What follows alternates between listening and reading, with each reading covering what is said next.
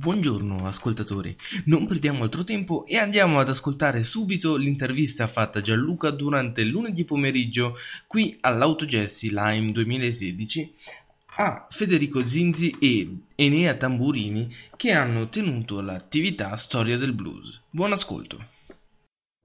Eh, cos'è che avete fatto nel concreto durante questa attività?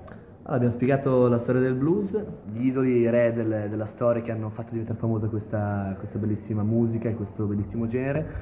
E dopodiché abbiamo spiegato un po' eh, vari gruppi di cinesi, eh, come per esempio, eh, vi faccio l'esempio di Make Plain, eh, che suonano molto in Ticino e abbiamo spiegato un po', cioè ho chiesto ai ragazzi per loro cos'era la musica, per loro cos'era il blues e ho visto che c'è stata molta molto, beh, molta partecipazione tramite le loro risposte e mi è piaciuto coinvolgerli. Ok, ci, ci quindi ha funzionato e avete anche interagito volentieri con gli allievi. Sì, eh, dopo Enea, che è mio amico, ha suonato un po' e mm-hmm. abbiamo, abbiamo cantato con loro, è stato bello interagire, è difficile farlo Chiaro. perché ognuno ha un suo genere musicale, ognuno vede la, la, musica a modo suo e magari non gli piace sempre questo, questo genere di musica che è un po' perso negli anni. Però bene o male sono riusciti a coinvolgere tutti e per partecipare un po' tutti. Ecco. Quindi avete dato anche eh, pratica volendo, non soltanto una storia del blues. Sì, sì, sono, sono diciamo, intervenuto io e ho dato una specie di dimostrazione in classe mm-hmm. su un po' di improvvisazioni,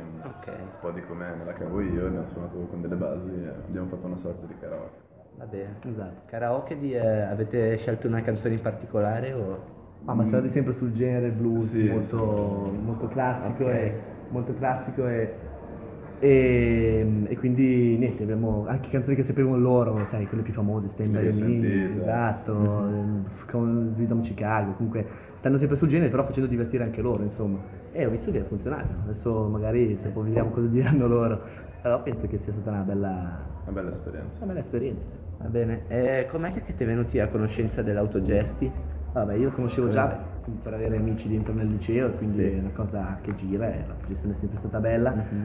E mi hanno chiamato mm, mesi, pochi mesi prima perché mi hanno chiesto mm, tramite Ale Monci che mi ha, mi ha, chiesto vuoi che attività proponi o se hai un'attività, gli ho detto sì va bene facciamo questa, che non è il mio lavoro perché io faccio sì. il cuoco essenzialmente, però non potevo insegnare o spiegare la cucina che sono appena diplomata, non avrei ancora le capacità per farlo uh-huh. e sulla musica mi arrangio, quindi mi piaceva sapere anche visto che è un contesto più ampio. Quindi la musica è una, pas- è una passione per te? Sì, è una passione sia per me, e eh, anche per me. Anche sì, per me, che passione che speriamo un giorno si possano realizzare e andare avanti. Eh sì, come lavoro, sarebbe bello, ovvio che è sempre difficile eh sì. la musica portarla come lavoro.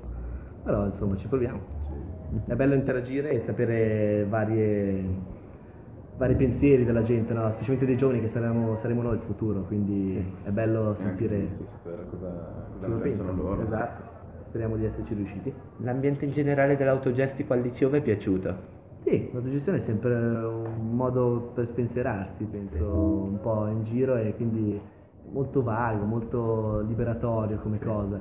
Quindi è bello questa cosa di essere liberi, no? Ogni tanto. Mm, sì, chiaro.